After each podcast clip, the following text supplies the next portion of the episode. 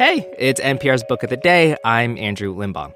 In high school, while everyone else was, I imagine, making out or doing various other cool activities with their cool friends, I was in this after school club taught by my Latin teacher where we'd talk about grammar.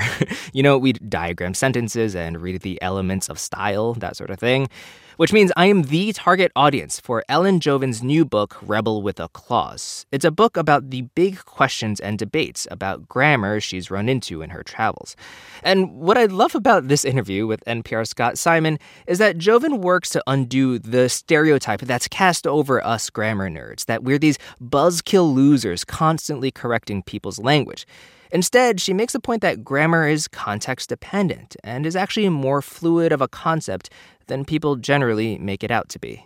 This message comes from NPR sponsor Liveright, publishers of Left for Dead Shipwreck, Treachery, and Survival at the Edge of the World by Eric Jay Dolin. The true story of five castaways abandoned on the Falkland Islands during the War of 1812. Available wherever books are sold. This message comes from NPR sponsor REI Co op. REI has gear, clothing, classes, and advice for camping and glamping, biking and hiking, axing and snacksing? Visit your local REI co op or rei.com for the million and one ways to opt outside. Grammar is just a necessary chore for a lot of us, like going to the dentist or washing your socks. You do it, but not with joy, unless you're Ellen Jovin. Four years ago, she set up a table to invite grammar questions outside of her Manhattan apartment. She got her first question in 30 seconds and decided to take her show on the road. What's the name for the non-Oxford comma? Is just, just comma. Just yeah. yeah, like another. There, that's the. I think it's the reason. My theory is that that's why people bring that one up a lot because it has its own name. Ellen Jovin's now been to 47 states with her grammar table, and she's distilled a lot of anxieties and answers about conjugations, punctuations, and pronunciations into her new book, Rebel with a Clause Tales and Tips from a Roving Grammarian. Ellen Jovin joins us from New York. Thanks so much for being with us. Thank you for having me, Scott. What made you decide to take your show on the road? I've always been a grammar lover, and I could even say a professional grammar nerd because I've taught writing and grammar for many years to mm-hmm. adults. I've studied more than 25 languages. But the internet was very enticing because all these language groups, social media, you could chat with people that you would never ever have encountered before. Mm-hmm. And I was on online too much. So I said, hey, I don't want to talk online anymore. I want to go out there in the world and talk to human beings face to face. Let me get to some of the substance of your book. Um, you call the Oxford comma a national obsession. We'll explain Oxford comma, that's the final comma in a list. Some people don't think it's necessary. Some of us believe in it ardently. Uh, you can make some pretty hilarious mistakes without it, can't you? well, it can be a little confusing, but I think a lot of the arguments you see these memes with orange juice on toast or JFK as a stripper. Um, if you don't know what I'm talking about, that is easily Googleable well, online. I, I mean, I, I, I made a note, an actual headline Rachael Ray finds inspiration in cooking her family and her dog. Yeah as opposed to cooking, comma, her family, comma, and her dog. Yes, I've I've seen that. Um, you can also create confusion by being too heavy with the Oxford comma occasionally. You you believe in the Oxford comma, don't you?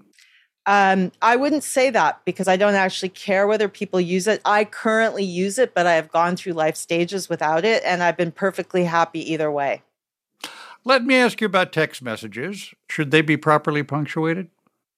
Uh, I don't properly punctuate them, so I'm not in a position to tell other people to. If I were sending them for work things, but I'm not typically doing that. And actually, it's all context specific. You can be light, you can be casual if it's appropriate. In other cases, you need to be more formal.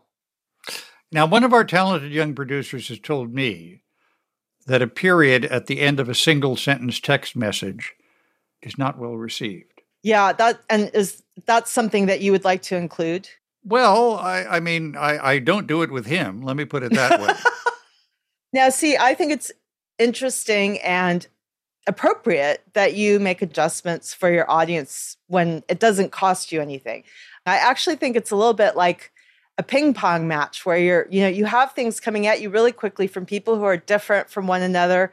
And i that's one of the things i love about email too. It's like an adventure and how you respond based on demographics psychology all kinds of mushy factors that wouldn't probably have been taught quite as much in writing classes um, you you had a particularly uh, hilarious encounter with a man who uh, who I think it's safe to say didn't quite have the pronunciation of facade that we'd like to encourage.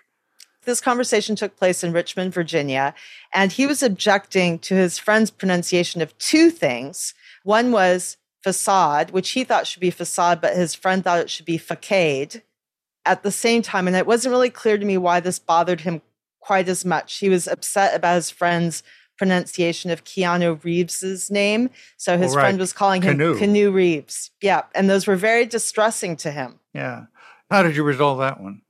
Um, I told him he was right, and I told him about the French origins of the word, and that in French, especially, and often in English, it's written with a little hook under the C, and that indicates yeah. in French pronunciation that you say it like an S. And he was extremely excited to go back and tell his friend about it. Let me pose a question to you that you raise in this book. If you hear somebody make a grammatical error, should you correct them? Absolutely not. If someone has just said right before the sentence where they make an error, Ellen, will you correct me if I make a grammatical yeah, error? Okay. Then that is an exception. But I also want to note that the correctors, in my experience, are often wrong. So, yeah, yeah. correctors, beware. Some of the things that a lot of us were taught when we were young, you wouldn't even find them in English books now. And those include things like splitting infinitives and ending with prepositions. So you should make sure that your authority has survived the generations. Ellen Jovin, her book, Rebel with a Clause Tales and Tips from a Roving Grammarian. Thanks so much for being with us. Thank you for having me, Scott.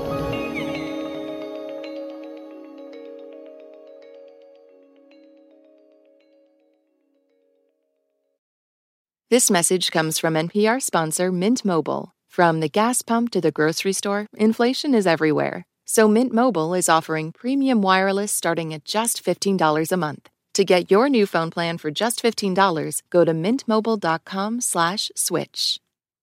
This message comes from NPR sponsor Mint Mobile. From the gas pump to the grocery store, inflation is everywhere. So Mint Mobile is offering premium wireless starting at just $15 a month. To get your new phone plan for just $15, go to mintmobile.com/slash switch. Last year, over 20,000 people joined the Body Electric study to change their sedentary, screen-filled lives. And guess what? We saw amazing effects. Now you can try NPR's Body Electric Challenge yourself. Listen to updated and new episodes wherever you get your podcasts.